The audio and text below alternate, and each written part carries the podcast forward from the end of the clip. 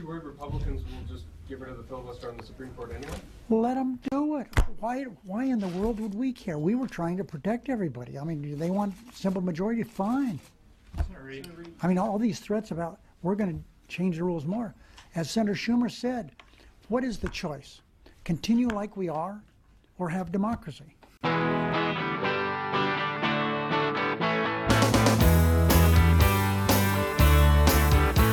So there is your choice break the filibuster or democracy. That's what we're going to talk about in this edition of the new Daily Standard podcast brought to you by friends at sanebox.com. If your email has gotten as insane as mine used to be and you can't keep track of who's sending what, you need to try sanebox.com slash weekly standard to get your two week trial period and a $25 bonus. I'll explain all that to you coming up. First, so we're always delighted to have Phil Terzian to join us. He's the literary editor here at the Weekly Standard, but he also is the keeper of all knowledge of what has happened in the past. When you hear Harry Reid talking about the choice of we can't have a filibuster and have democracy, what, what are your thoughts?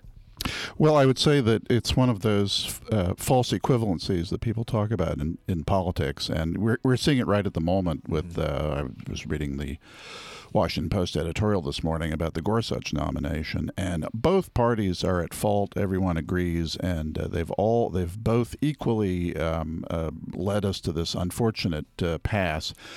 And of course, my view is that uh, both both parties may uh, be guilty to some degree, but one is more guilty than the other. and who would be the guilty party? Well, I think the whole notion of turning judicial nominations into scorched earth battles uh, really can be laid at the door of the Democratic Party. It's true. I mean, over over over the long reach of American history, there have been controversial appointments to the Supreme Court. There have been nominees rejected. Um, Chief Justice Charles Evans Hughes, for example, barely was confirmed by the Senate in the late 1920s because he, he, he was uh, very much opposed by progressive senators. When Louis Brandeis was named to the court in 1916, there was a lot of opposition to him, probably partly because he was the first Jewish nominee, sure. but also he was a well known progressive or left left winger, however you want to put it. Uh, and there have been many, a Felix Frankfurter in 1939, there have been many instances, but in all those cases, um, there was never anything like a 60 vote threshold for any of mm-hmm. these people. I mean, I date it all really to Judge Bork in 1987, and I do not. No, I, I dated. No. I know it's close, and that's what everyone reaches for because that was the most recent spectacular example. But to me, it was the first one was 1969 when uh, Richard Nixon had just been elected president, and the Democrats, who then overwhelmingly uh, uh, controlled the Senate, decided to make an object case of his first Supreme Court nominee, who was a perfectly well qualified uh, Southern conservative federal judge, hardly a extreme right winger, a man named Clement Haynsworth, who was just pulled through the ringer by the then chairman of the Judiciary Committee, Senator Birch Bayh, and was defeated uh, purely as a kind of partisan shot over the bow to, to Nixon. I, I am not familiar with that storyline. Although it's interesting to hear the name Senator Bayh because that name's been around for a, li- a while with uh, him and his son.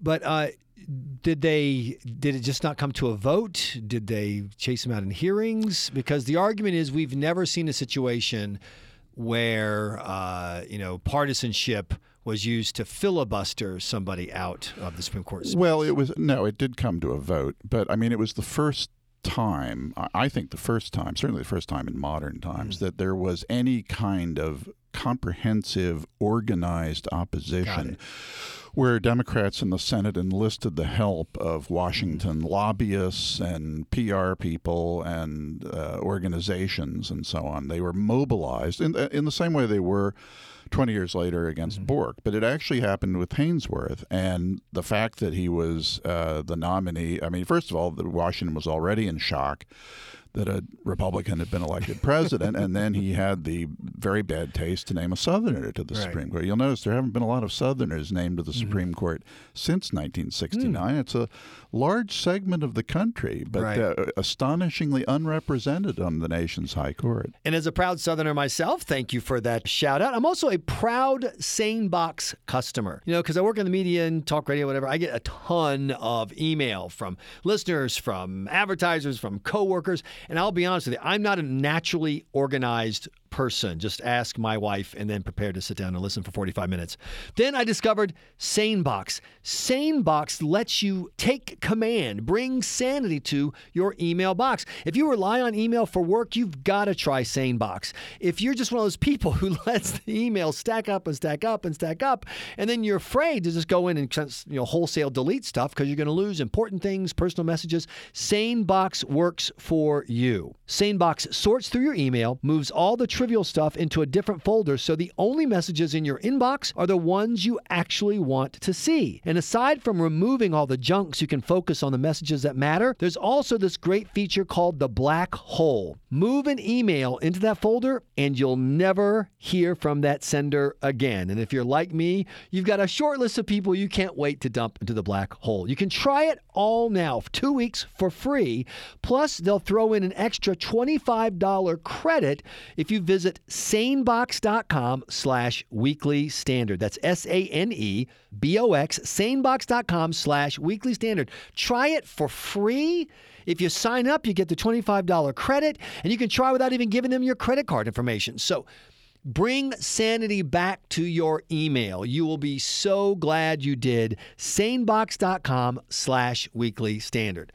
Now, Phil, we've talked about the fight over Gorsuch, but what about the fight over the filibuster? This is what's interesting to me that you equate breaking the filibuster with democracy. And I have to say, although I don't think Senator Reid meant to out himself, I don't. I think he wishes he could take back what he said just this past October when he said that if the if Hillary won, which, which she assumed she would, and the Republicans gave any nominees any trouble, he would break the filibuster just like that and snapped his fingers at the guys at Talking Points memo. So I'm sure, from the sake of hypocrisy, they would like to have all that back. But there there is a point, which is the premise of the filibuster is a break on democracy in this way that the Senate is designed as a break on democracy, right? It is, and there's there's also the case which you could make, which was the year after, well, the year before uh, Clement Haynsworth, and part of the reason why Haynsworth was a victim was that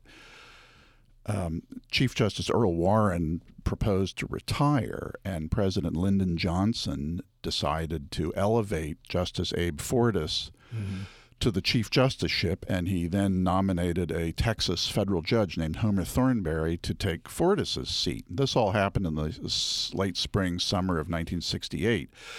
Well, there were two things happen. One is that the Republicans had an inkling that maybe this this is a very important uh, transfer of power on Right. the court, and maybe we should wait until after the election, which of course was a, an argument repeated by Mitch McConnell Sure. 40 some years later. Also, there were um, ethical allegations uh, surrounding Justice Fortas in the air, which gave it a made it a somewhat controversial, certainly a highly politicized uh, promotion. So they did. Uh, it wasn't quite the same sort of filibuster that that the Democrats are contemplating this week, but you could say that the Republican minority, to some degree, filibustered the Fortas nomination, which ultimately was um, uh, victimized by the, the election in November, which went to the Republicans. And uh, people who talk about Fortas also point out that, like you mentioned, there were some ethical issues. He was already on the court, so there wasn't someone being brought on the court, and some Democrats shared some of the concerns, and so you put that mix exactly together, right. and it's a different moment. But this idea that uh, it it should take sixty votes. I mean, that's that's an interesting. It's a, it's a tradition of the Senate. It's a rule of the Senate. It's not in the Constitution. And here's I, I'm going to close with this. Is my the big Michael Graham picture here for the daily podcast. Um, you've been watching the houses in Congress concede power to the executive branch kind of steadily for at least a couple of decades now. Sure. It you know picked up speed under W, and then it really just took off. I mean, it, Senator Reid essentially acted like the president was the prime minister and the Senate was his parliament. That's why we didn't even have a budget, an actual budget for six years almost. Correct. You didn't have a budget.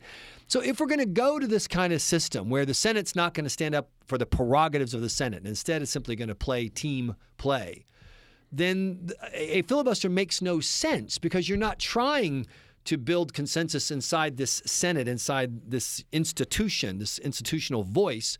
It's the same partisan you know, knife fight that you have in the House and in the county council in Ottumwa, Iowa. You know, so isn't the moment for the filibuster, at least certainly on uh, court nominations, isn't that moment past? Well, I would think so because at, at some point you have to ask where does this end? I mean, if if we reject people like Neil Gorsuch for what amount to raw political reasons Sure. having nothing to do with his qualification, I mean. A generation ago, it was it was a given that I would have to vote for uh, Justice Right. uh, uh, Michael Graham, Judge Michael Graham, because he's so well qualified. My only objection with to him is I don't agree with him. That will go out the window. And, and to what degree is it going to then extend to cabinet appointments? I mean, it could it could paralyze the executive branch. I'm all in favor of the division of powers, but the Democrats have gone down this this route, and and Schumer has invented this argument mm-hmm. that Supreme Court nominees need a filibuster proof threshold. And that's absolutely untrue historically. Many of our most famous justices were confirmed with well below that, that threshold. And a, a recent obvious example is uh, Clarence Thomas, who was approved 52 48 in the final vote. And yet there he is on the court. And there's a good chance if he remains healthy that he's going to end up being the longest serving. He's going to break the record. A, a new actuarial Well, and, study and the just came out this Democrats did, did try to filibuster Justice Right. Alito. I mean, the, the, the, the, the, the brute fact is Mm-hmm. that Republicans tend to vote for qual. I mean, they voted Exactly. for Kagan overwhelmingly. Mm-hmm. They voted for Sotomayor. Um, so it's an interesting standoff, and at this point, I would say uh, the filibuster uh, needs to be uh, jettisoned. Well, I, for every Democrat listening who says this is ridiculous partisanship from the Weekly Standard, uh, you know, Schumer's right. If you can't pass 60 votes, don't change the rule, change the nominee. My simple question is name the nominee, Senator Schumer, who's a conservative jurist that Trump could appoint who you would endorse right now. Have the name. And I've asked several Democrats that via new media, social media, and it's always the same. There is no answer because there is no one there support. This is all about politics and nothing about qualifications. Well, sure, and and every member of the Judiciary Committee uh, said that Neil Gorsuch is outside of the mainstream of American jurisprudence. If you believe that, you'll believe anything Chuck Schumer says. Well, you can believe everything Phil Terzian says. That's why you listen to the podcast here. It is the new daily podcast. That's right, five times a week now from the Weekly Standard. Don't forget, every Friday is our Crystal Clear edition of the uh, podcast. So plan on Fridays hearing Bill Kristol right here. I'm your host, Michael Graham. Remember, subscribe to this podcast at itunes.com. Talk to you tomorrow.